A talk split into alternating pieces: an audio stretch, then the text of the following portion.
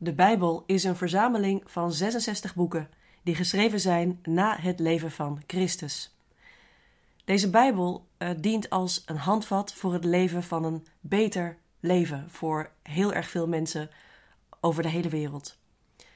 Het is best een heel complex geheel. Er zitten soms wat overlappingen in. Diverse schrijvers hebben iets verteld over het leven van Christus. En het valt dus ook niet mee om de Bijbel in één keer te snappen. Dat hoeft gelukkig ook niet. Dominee Niels de Jong heeft echter de uitdaging aangenomen om de Bijbel in één keer tijdens een zondagdienst toe te lichten. En in deze aflevering van de Noorderlicht Rotterdam podcast kun je de hele Bijbel in krokante vorm beluisteren.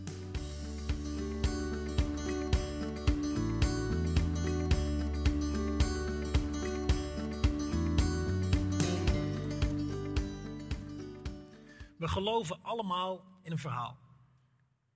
En in welk verhaal we geloven, dat bepaalt veel in ons leven. Namelijk waarvoor we leven, hoe we naar onszelf kijken, hoe we naar anderen kijken. Wat we belangrijk vinden in het leven, het bepaalt veel van onze belangrijke keuzes. En in onze tijd circuleren allerlei verhalen. Oude en nieuwe verhalen, dominante verhalen en minder dominante. Er is het verhaal dat je zelf de regisseur bent van je leven en het zelf moet maken. Er is het verhaal van karma. Je krijgt in het leven wat je verdient. Overgewaaid vanuit Amerika het verhaal van de American Dream. Als je het echt wilt, kun je het bereiken. Of het verhaal van survival of the fittest. Zorg dat je overleeft. Desnoods ten koste van mensen die langzamer, dommer of kwetsbaarder zijn.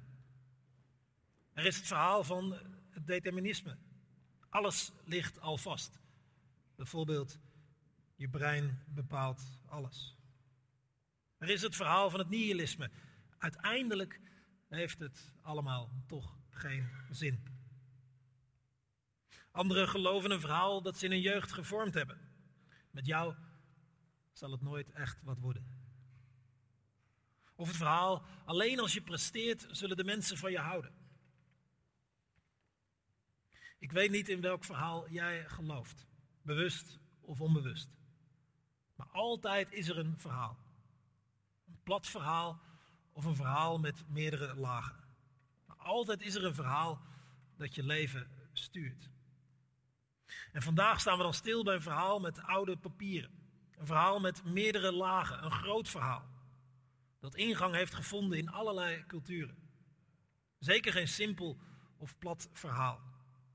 Het zou ook geen recht doen aan het leven zoals dat het is. Het is een groot, veelzijdig, veelomvattend verhaal. En ik ga proberen dat verhaal van de Bijbel zo aan je te vertellen dat je de grote lijn van dat verhaal hoort. Zodat je kunt bepalen, voor de eerste keer of voor de zoveelste keer, of dit het verhaal is waarvan je wilt dat het je leven een richting geeft. Want de Bijbel is een boek dat weliswaar uiteenvalt in 66 boeken en boekjes, maar dat ook een doorlopend verhaal vertelt. Een verhaal dat zich ontwikkelt, dwars door menselijke, soms al te menselijke woorden heen. En dat Gods boodschap voor ons bevat. Ik denk dat het je kan helpen als je niet zo bekend bent met de Bijbel. Want dan ken je waarschijnlijk alleen wat flarden van dit grote verhaal. Het kan je ook helpen als je heel veel stukjes uit die Bijbel wel kent. Want dat wil nog niet zeggen dat je goed zicht hebt op de hele puzzel. En vandaag laten we die tal van puzzelstukjes voor wat ze zijn, doen een stap terug en kijken naar de hele puzzel. Het hele verhaal.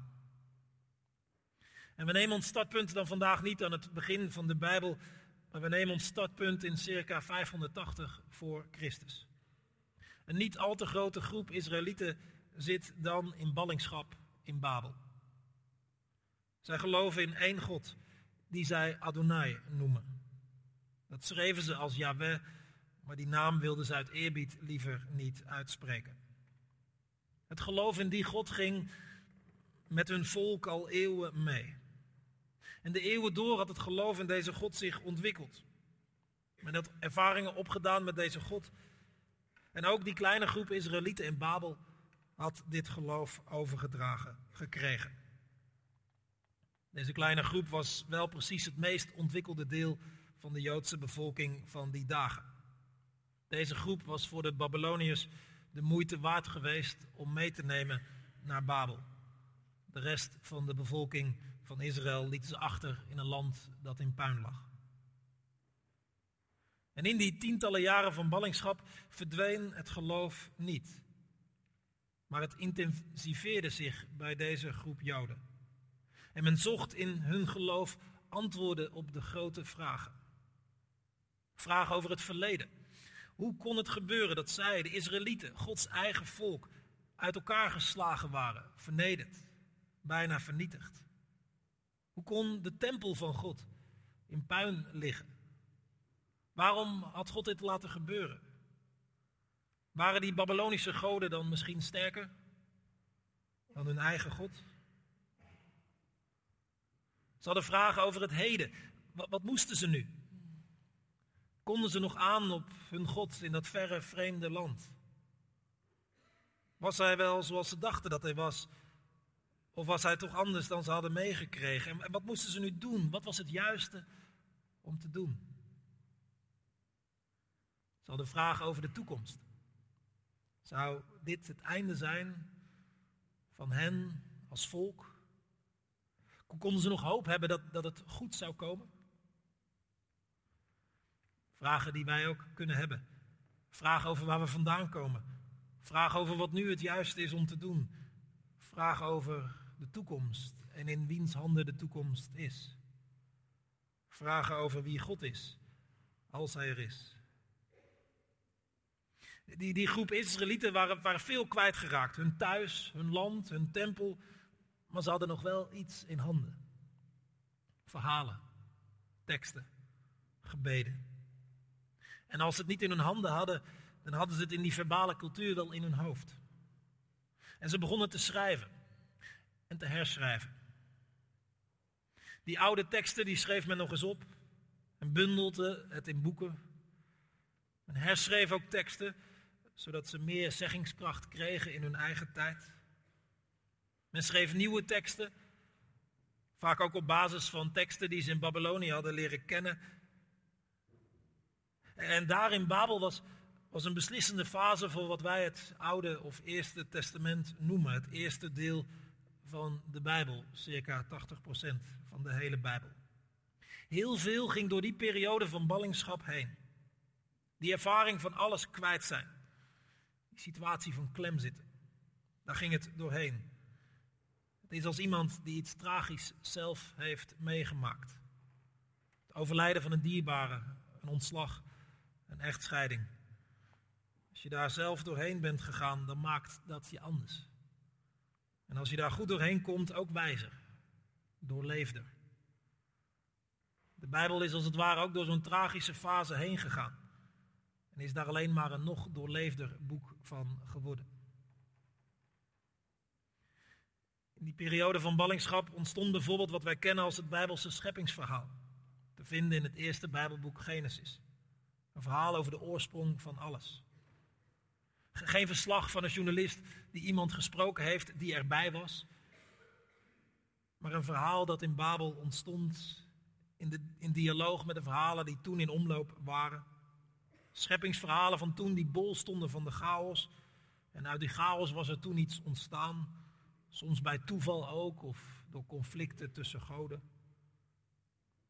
Maar dat Bijbelse scheppingsverhaal is opvallend anders. En zegt met name twee dingen. God heeft een betrouwbare wereld gemaakt.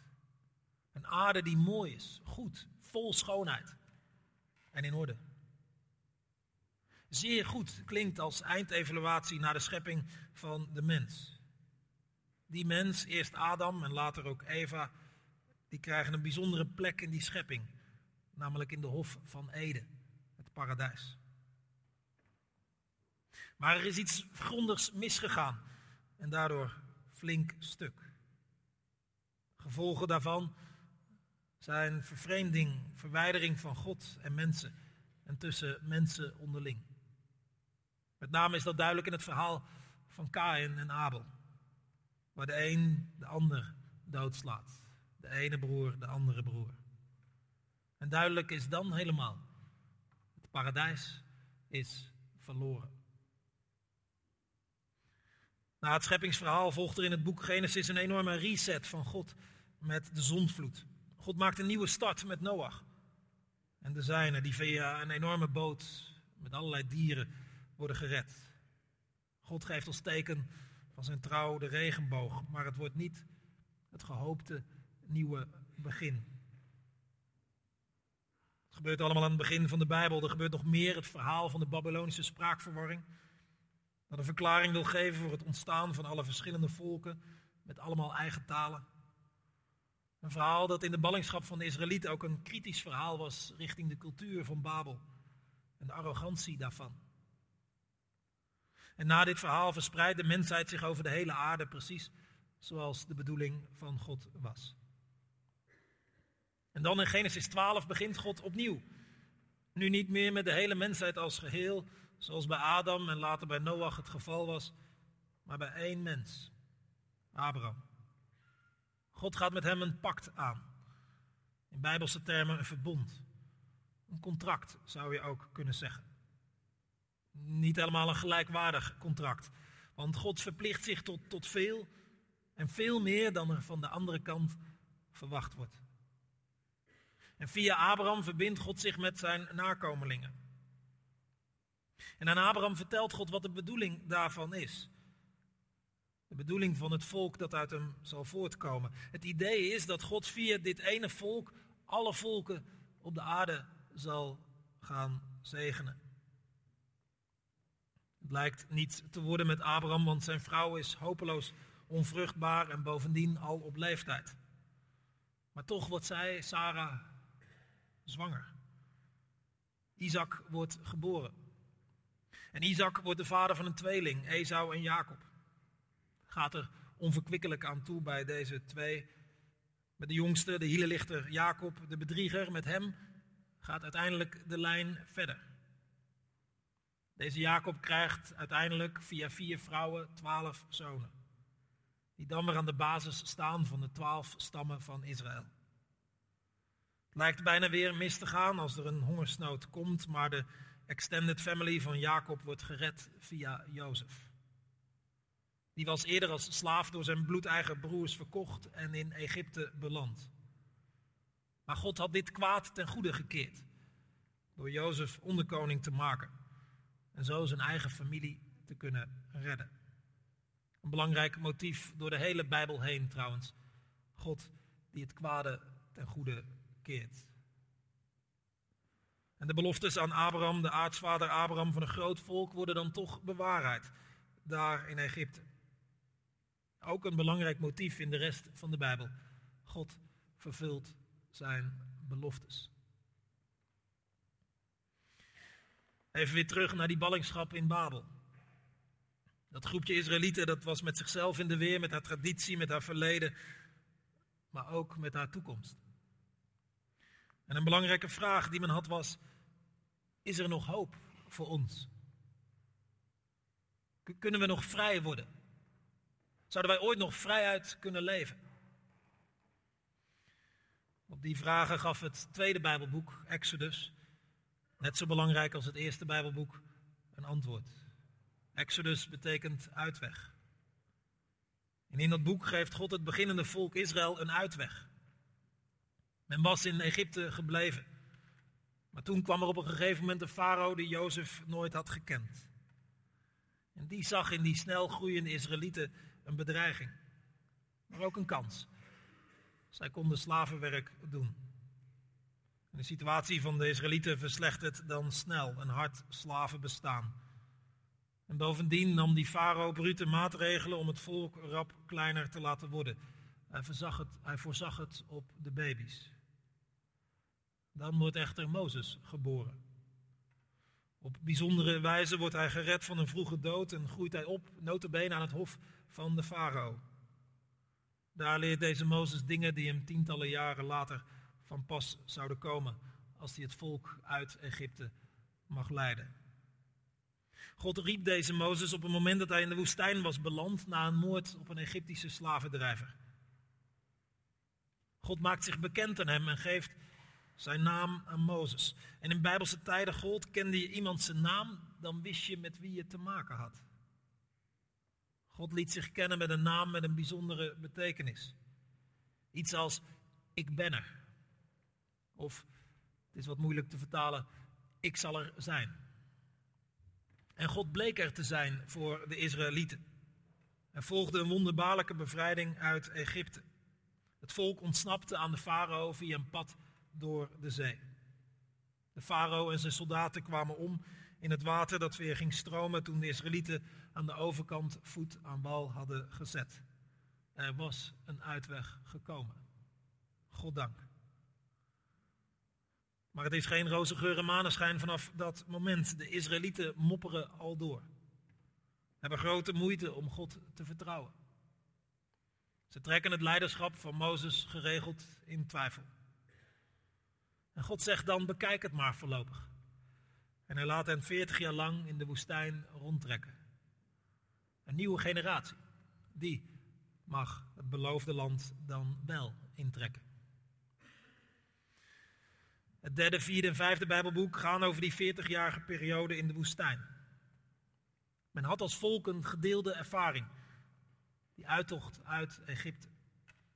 Maar men krijgt ook allerlei voorschriften, waarvan de bekendste de 10 geboden zijn. En die bepalingen geven de Israëlieten een eigen identiteit. De belangrijkste identity markers zijn het houden van de Sabbat, een rustdag wekelijks, en de besnijdenis van jongetjes op hun 8e dag. En verder ook allerlei bepalingen over hoe de dienst aan God vorm te geven, vooral via offers en priesters. En al die bepalingen zouden het volk moeten helpen om aan andere volken te kunnen laten zien wie God was. En hoe goed zijn wil was. Mozes brengt de Israëlieten uiteindelijk tot aan het beloofde land Kanaan. De nieuwe leider wordt Jozua. Hij brengt het volk in het beloofde land en dat gaat ten koste van de inwoners aldaar. Daar kunnen wij van alles van vinden, maar de Bijbel stelt niet dat deze vorm van volkerenmoord, zo zou je het kunnen noemen, een bruikbaar model is voor de toekomst. Integendeel. Maar het Bijbelse verhaal rechtvaardigt deze verdrijving van de volken met 2 argumenten. Die volken toen en daar waren vreselijk verdorven. Hadden een bijzondere wrede godsdienst met kinderoffers en dergelijke. Hun daden waren ten hemel schreiend en dat schreeuwde om straf en oordeel. En het 2e argument was dat de Israëlieten als volk een eigen plek nodig hadden om als volk te kunnen bestaan, om aan hun roeping te kunnen voldoen. En je kunt je voorstellen dat dit hele verhaal van bevrijding uit slavernij, dwars door een moeilijke periode in de woestijn, tot in een land van overvloed, dat aan dit hele verhaal die Israëlieten in ballingschap in Babel zich daaraan optrokken. Allerlei liederen, je vindt ze vooral in de psalmen, die zingen ook van deze gebeurtenissen. Dit gaf moed. Want als God dit voor het volk Israël had gedaan in een uitzichtloze situatie, dan zou God dit toch opnieuw kunnen doen. Nu ze weer klem zaten bij een vreemde overheerser. Maar er waren daar in Babel bij die groep nog meer vragen. Was het niet te vaak misgegaan? Was het oordeel van de ballingschap niet een definitieve straf? En zat er gewoon geen nieuw begin meer in? Hadden de Israëlieten dat pact niet veel te vaak en veel te grof geschonden? En konden ze nu toch niet meer verwachten dat God zich dat pact nog zou herinneren? Was er nog hoop op genade? Het zijn vragen die ook wij kunnen hebben. Hoe staat God tegenover falende, ontrouwe mensen die steeds weer de neiging hebben om hem te vergeten? De geschiedenis van het volk Israël bevatte veel materiaal voor een antwoord op deze vragen, want aangekomen in het beloofde land luisteren de Israëlieten maar half naar Gods aanwijzingen of helemaal niet. Ze dienen in plaats van of naast God andere goden. Of ze maken van hun god een of andere primitieve stamgod die je dingen geeft als je hem tijdig gunstig stemt. En door deze schendingen van het pact met God komt het volk steeds weer in de problemen. Want God laat de Israëlieten dan hun gang gaan. Maar die eigen gang van de Israëlieten, die leidt er vervolgens altijd toe dat ze te lijden krijgen onder volken, machten en krachten die hen het leven zuur maken. En toch vergeet God zijn volk niet. Als er gebeden wordt, en soms niet eens als er gebeden wordt, dan gaat God helpen. Hij grijpt dan in via rechters, leidinggevende figuren, waarvan Gideon, Simson en Samuel de bekendste zijn. Maar dan ziet het volk Israël meer in koningen. Die hebben de volken rondom toch ook, zo is het argument. In de eerste boeken had God duidelijk willen maken dat hij als een koning voor zijn volk er zou zijn. Maar de Israëlieten willen een menselijke, aardse, zichtbare koning. God gaat mee in hun verzoek. De eerste koning is Saul, hij begint goed, maar eindigt tragisch. De volgende koning is David, die legendarisch is geworden vanwege zijn overwinning op de reus Goliath. Onder leiding van David wordt er een stabiel koninkrijk gesticht. David is een man van uiterste. Bijzonder getalenteerd, zowel op militair als leidinggevend als muzikaal gebied. Maar hij begaat ook bijzonder grote fouten. En als gevolg daarvan krijgt hij een dysfunctioneel gezin. Zijn hart zit echter op de goede plek en dat gaat naar God uit. En daarom belooft God dat zijn nageslacht altijd op de troon van David zal zitten. De derde koning is dan zijn zoon Salomo. Deze heeft niet zoveel bloed aan zijn handen als zijn vader David en daarom mag hij de tempel bouwen. Die Salomo begint bijzonder goed, maar oud geworden maakt hij grote fouten. En aan het eind van zijn regering leidt dit al tot barsten in het eerst zo bloeiende rijk.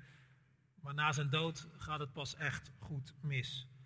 Het rijk breekt in tweeën en dat zou ook nooit meer goed komen. God laat zowel in het zuidelijke 2-stammenrijk als in het noordelijke 10-stammenrijk van zich horen. Maar met het noordelijke 10-stammenrijk gaat het snel bergafwaarts. Vooral dankzij de ene naar de andere slechte koning. Dit rijk gaat door toedoen van de Assyriërs te gronden. In het twee stammenrijk dat rondom Jeruzalem ligt gaat het eerst beter. Er zitten een aantal heel goede koningen tussen, zoals Jozua en Hiskia. Maar er zitten ook ellendelingen tussen die het volk van God afleiden en wedden op de verkeerde grootmachten van die tijd. Uiteindelijk leidt dat ertoe dat de Babyloniërs dit rijk ook binnenvallen, de tempel platgooien en van Jeruzalem een ruïne maken. De inwoners van dit 2-stammenrijk, en ook niet die van het 10-stammenrijk, die konden niet zeggen dat ze niet gewaarschuwd waren. Nee.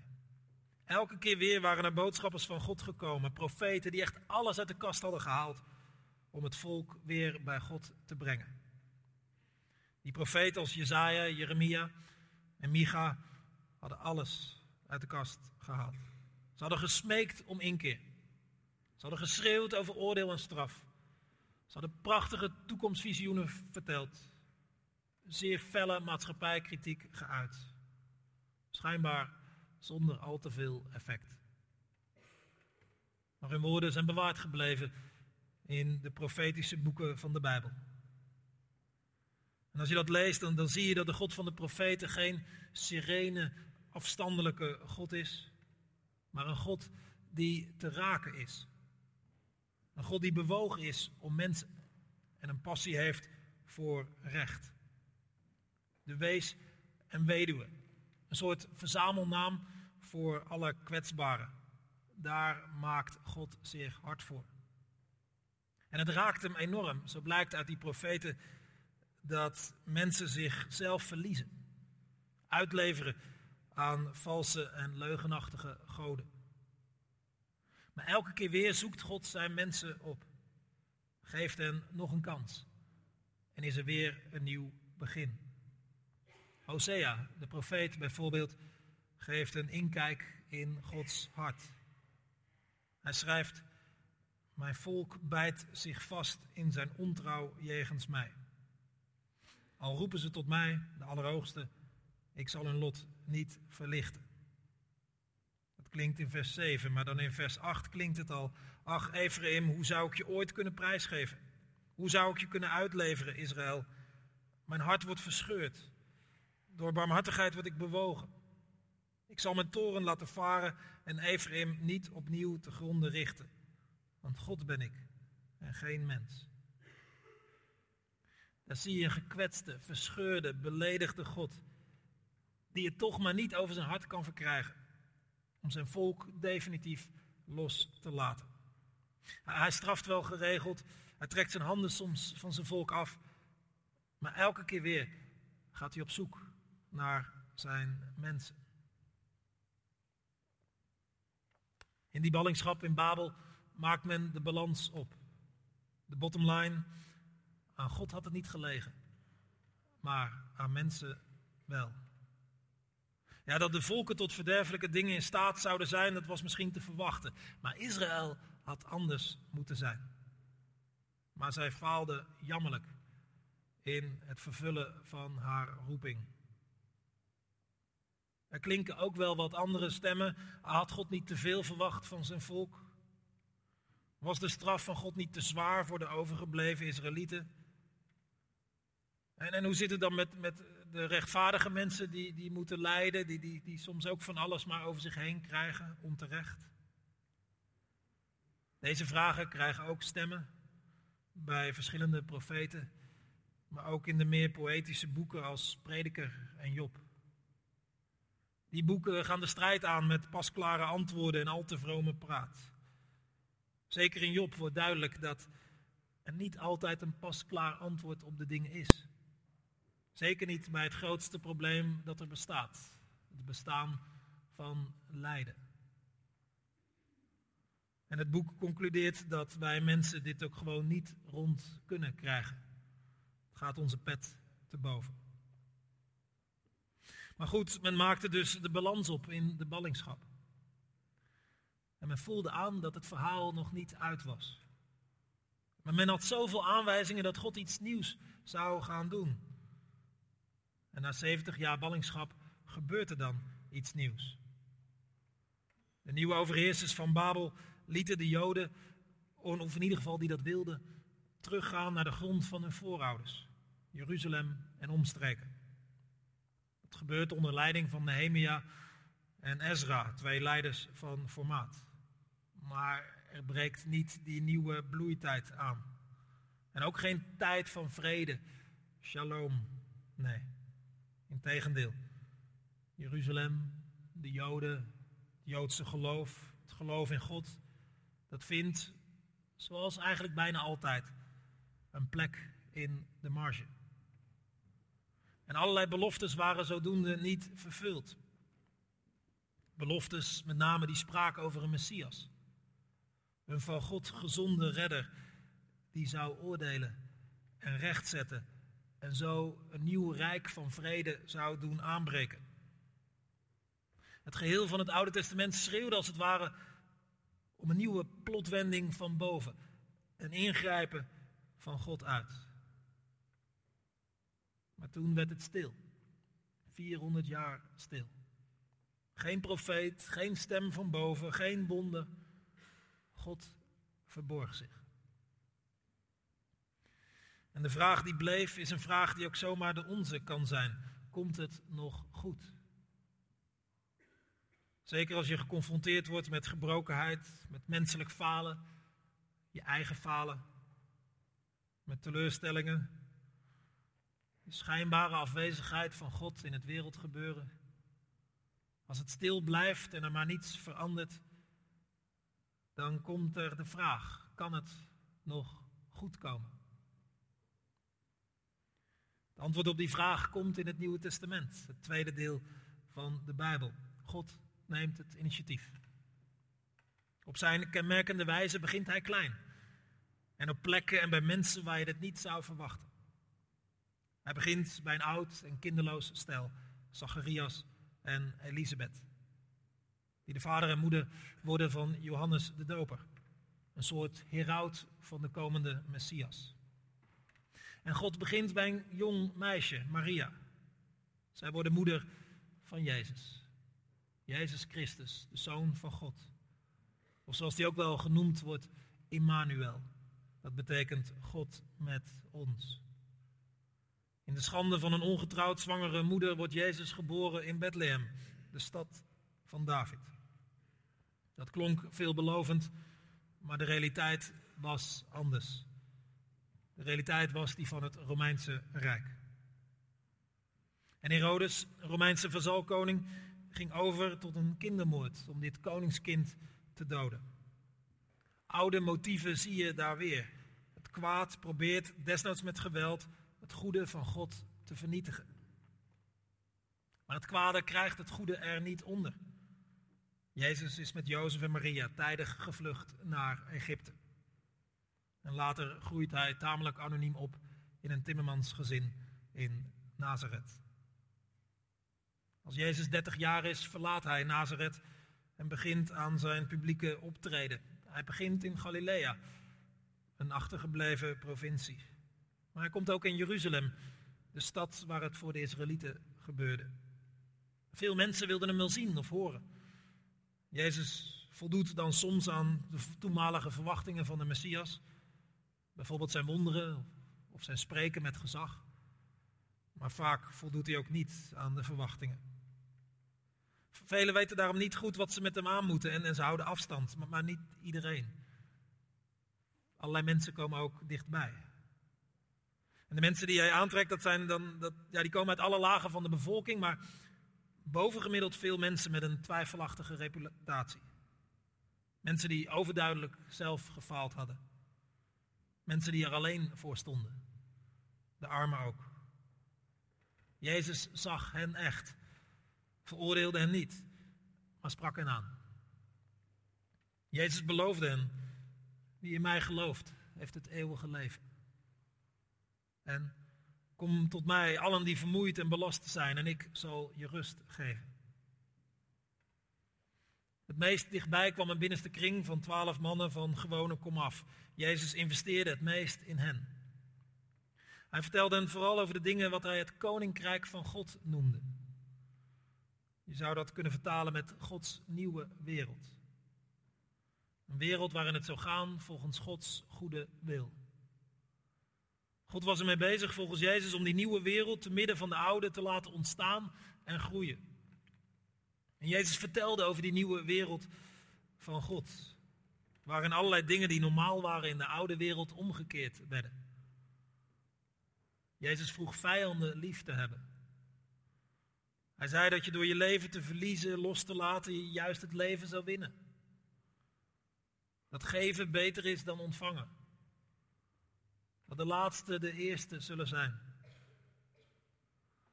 En het doel van hem was uiteindelijk dat mensen God zouden liefhebben boven alles. En hun naaste, de ander, lief zouden hebben als zichzelf. Dat was zijn uitleg van de hele wet en al die profeten van het Oude Testament. Daar ging het volgens Jezus om. De liefde voor God en de liefde voor de ander. Dat is wat God wilde. Maar goed, dit optreden van Jezus leverde niet alleen maar applaus op. Mensen keerden zich geregeld van hem af, vonden het ook wel heel ver gaan soms. En de mensen die Jezus helemaal niet moesten, waren de Joodse godsdienstige elite. Zij kregen overigens scherpe kritiek van hem te verduren, al dan niet verpakt in verhalen. Verhalen die beroemd zouden worden later, zoals het verhaal van de barmhartige Samaritaan of het verhaal van de verloren zoon. Maar die elite die kon het onderwijs van Jezus niet hebben. En vooral niet dat Jezus zich op één lijn stelde met God. Jezus zei bijvoorbeeld zonde te vergeven. Iets dat toch duidelijk alleen aan God voorbehouden was. Hij sprak erover dat het oordeel van de wereld hem toevertrouwd was. Ook iets waarvan die godsdienstige leiders toch duidelijk wisten vanuit het Oude Testament. Dat het oordeel alleen aan God toekwam. Nou, dit en nog veel meer staat er in die 4 boeken waar het Nieuwe Testament mee begint. 4 levensbeschrijvingen de vier evangeliën van Matthäus, Marcus, Lucas en Johannes. En alle vier beschrijven ze zijn leven. Maar alle vier staan ze het meest uitgebreid stil bij zijn levenseinde. Een belangrijk signaal dat dit einde van groot belang is. En het verhaal gaat dan zo dat het naar een climax gaat, na een jaar of 3. Dan vindt die Joodse godsdienstige leiders Jezus zo'n bedreiging voor de status quo. Zo'n bedreiging voor hun belangen. Zo'n bedreiging van hun goede naam. Zo'n bedreiging voor de goede zeden. Zo'n godslasteraar bovendien. Reden genoeg voor de doodstraf in hun ogen. Ze vinden nog een onverwachte medestander, een verrader uit de binnenste kring van Jezus, Judas. Jezus wordt gevangen, valse getuigen ingehuurd. Een slappe Pilatus, een Romeinse machthebber die geen heibel met de keizer wil, die wordt bewerkt. De menigte wordt opgehitst om kruisig hem te roepen en te schreeuwen. En het leidt ertoe dat Jezus veroordeeld wordt. Tot een vernederende en verschrikkelijke kruisdood. En in zijn verlatenheid roept hij daaruit: mijn God, waarom hebt u mij verlaten? Maar vlak voor zijn daadwerkelijke overlijden zegt hij de hoopvolle woorden: het is volbracht. Jezus sterft tussen 2 andere misdadigers, een verschrikkelijke dood na een verschrikkelijke lijdensweg. Jezus had het zien aankomen, maar hij had het niet ontlopen. Hij wist dat hij er doorheen moest. Hij wist dat hij het moest volbrengen om het goed te maken voor mensen. Nee, het is niet zo dat Jezus heel vredig zijn dood tegemoet ging. Nee, hij smeekte God of er niet een andere weg was. En tijdens dat smeken zweette hij bloed. Een teken van doodsangst. En ook een teken dat Jezus volledig menselijk was. Volgens de schrijvers van deze verhalen. Maar het kon blijkbaar niet anders. En Jezus droeg zijn kruis. Jezus' volgelingen zijn dan al lang uit beeld. Ze waren weggerend toen het echt spannend werd. En als Jezus dood is, zijn ze verslagen. Hun hoop is de grond ingeboord. Maar, onverwacht, is het graf leeg. Het lichaam weg. Vrouwen die zeggen een engel te hebben gesproken, die sprak over een opgestaande Jezus. Even later ontmoeten deze leerlingen Jezus zelf. En dan weten ze het zeker, Jezus is niet meer dood, maar hij leeft. En die bange volgelingen van eerst, die veranderen na een tijdje in moedige en onverschrokken boodschappers, getuigen van dit gebeuren van Jezus. En ze trekken met het goede nieuws van Jezus kruis en opstanding rond. Het kost sommigen leven, maar de anderen gaan door. En overal komen mensen tot geloof in Jezus Christus. Die verandering van die volgelingen van Jezus en hun toegenomen moed is voor een deel toe te schrijven aan de blijdschap over het feit dat ze weten dat Jezus, hun Heer, leeft. En is voor een groot deel toe te schrijven aan de komst van de Heilige Geest. Dat is God zoals hij in en onder mensen werkt. Die geest was er altijd al geweest. Ook op diverse plekken in het Oude Testament. Maar 50 dagen na Pasen wordt deze Heilige Geest uitgestort, ook als antwoord op oude beloftes. En die geest steekt als het ware het lont in het vuur. En mens voor mens wordt ingewonnen voor het goede nieuws van Jezus Christus. Al roept dit Jezus verhaal niet alleen vreugde op, ook veel verzet. Het is te lezen in het boek Handelingen dat vertelt over die beginperiode waar vooral Petrus en Paulus een grote rol spelen. Met name door Paulus, een bekeerde Joodse bijbelgeleerde met een enorme drijf, verspreidt het goede nieuws zich. Hij loopt zich het schompen van stad tot stad, sticht hij kerken. Vooral kleine groepen christenen die bij elkaar kwamen. Rondom doop en avondmaal en door dingen te vertellen over de Bijbel en Jezus Christus zelf. Als je nog verder leest dan Handelingen, dan stoppen de verhalen. En dan vind je nog een aantal brieven. Van Paulus, maar ook van anderen. Die brieven zijn een soort weerslag van het denken van die eerste christenen. Die moesten namelijk enorm omdenken. Jezus was dus de Messias, maar niet van het militaire soort dat ze verwacht hadden. En wat was de betekenis van het lijden en sterven dan? En hoe verhoudt dat verhaal van Jezus Christus zich met dat grote verhaal vanaf Adam tot en met de profeten? Het antwoord luidde heel in het kort: waar Israël als volk steeds faalde, daar faalde Jezus niet. En waar God eigenlijk de wereld had willen zegenen via zijn volk Israël, daar zegent God nu via Jezus de wereld.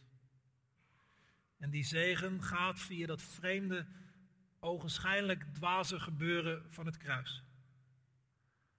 En brengt mensen ongelooflijk veel goeds. En die deels inhoudelijke brieven lieten vervolgens zien welke praktische gevolgen dit geloof in Jezus had voor het samenleven met elkaar. Voor leiderschap, voor omgang met anderen en al dat soort kwesties meer. En het Nieuwe Testament sluit dan af met een boek dat je apocalyptisch zou kunnen noemen. Er wordt een zeer beeldende beschrijving gegeven van de toekomst. Het leunt op diverse profetische boeken uit het Oude Testament die ook deels van dit genre waren. Het komt wat science fiction over. Het is ook niet zo eenvoudig te duiden.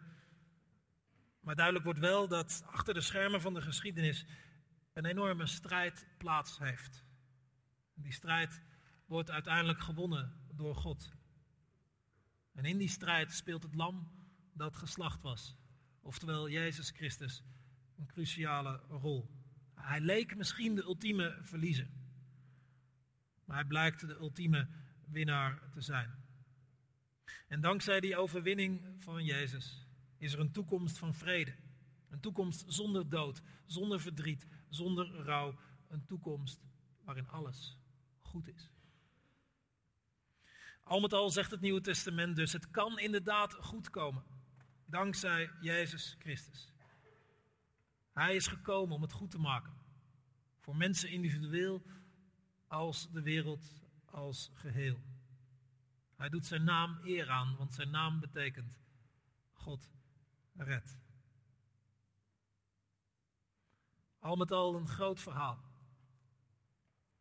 Dat ons leven kan sturen in alle fases van het leven. Ook door stormen heen. Een verhaal dat jou en mij zegt dat de wereld waar wij wonen in oorsprong goed is. Een door God gewilde plek. Maar dat deze wereld gevallen is. Een verhaal dat jou en mij van alles zegt over wat het juiste is om te doen. Vooral om lief te hebben. Een verhaal over de aard en de motieven van mensen die vaak niet meevallen. Een verhaal over strijd ook tussen waarheid en leugen, licht en duisternis, goed en kwaad. Op leven en dood. Een verhaal over de toekomst, dat er vrede gaat komen. Herstel zal zijn, al zal het dwars door een eindoordeel heen moeten. Maar uiteindelijk is die Bijbel een boek, beter gezegd, 66 boeken waarin God zelf naar voren komt. En jou en mij zegt: dit ben ik. En al die stemmen en tegenstemmen, zelfs met de dissonante stukken erbij, al die verschillende genres, in de confronterende zowel als in de bemoedigende stukken. In teksten uit primitieve tijden met mensen met primitieve opvattingen, als ook in teksten die hoog intellectueel zijn. In die gedeelten waar je niets mee kunt en in die gedeelten die gelijk en raak zijn. Dwars daardoorheen kun je lezen van de God van de Bijbel die zegt: hier ben ik. En als je die Bijbel leest, ga je niet alles begrijpen of overal een antwoord op krijgen. Maar God wil er doorheen je vertrouwen winnen. Hij dwingt niet, maar hij laat jou en mij vrij. En hij zegt: dit ben ik. En uiteindelijk wijst die Bijbel in allerlei verhalen, door allerlei hints, via allerlei citaten naar die ene. Jezus Christus. En er wordt gezegd: als je kijkt naar Jezus, dan weet je wie God is. En dan nog het allermeest in dat vreemde kruis. Daar zegt God: dit ben ik. Dus niet in machtsvertoon, grote aantallen, indrukwekkende verschijnselen vind je God het meest, maar in die verachten, vernederden, gebroken en geschonden Jezus. Daar kun je God het beste leren kennen. Een God van extreme liefde en vergeving. Een God die extreem ver gaat om het weer goed te maken. Het kwaad te verslaan. Door zelf ook het oordeel te dragen. Om jou en mij te vinden. Om jou en mij bij zich te krijgen. Om echte vrijheid te geven. En daarom die Bijbel. Dat verhaal van die Bijbel is in al zijn vreemdheid, rauwheid, eerlijkheid en heftigheid een geschenk. Een geschenk om jezelf, je medemensen, je omgeving, het leven, het recht, deze wereld, de loop van de geschiedenis beter te begrijpen. En je zo te helpen de goede keuzes te maken. Maar het grootste geschenk is dat God zichzelf erdoor laat kennen. Omdat hij gekend wil zijn. Ook door jou. Omdat hij een band met je wil. Een band waarvoor je gemaakt bent. Een band die mogelijk is dankzij Jezus Christus. Een band die tot stand komt door te geloven in Jezus. Een band die je voelt via de Heilige Geest. Een band die nooit meer stuk gaat. Amen. Laten we luisteren naar een lied dat zingt van deze God. Een lied gebaseerd op woorden uit de Bijbel. Een psalm, psalm 86.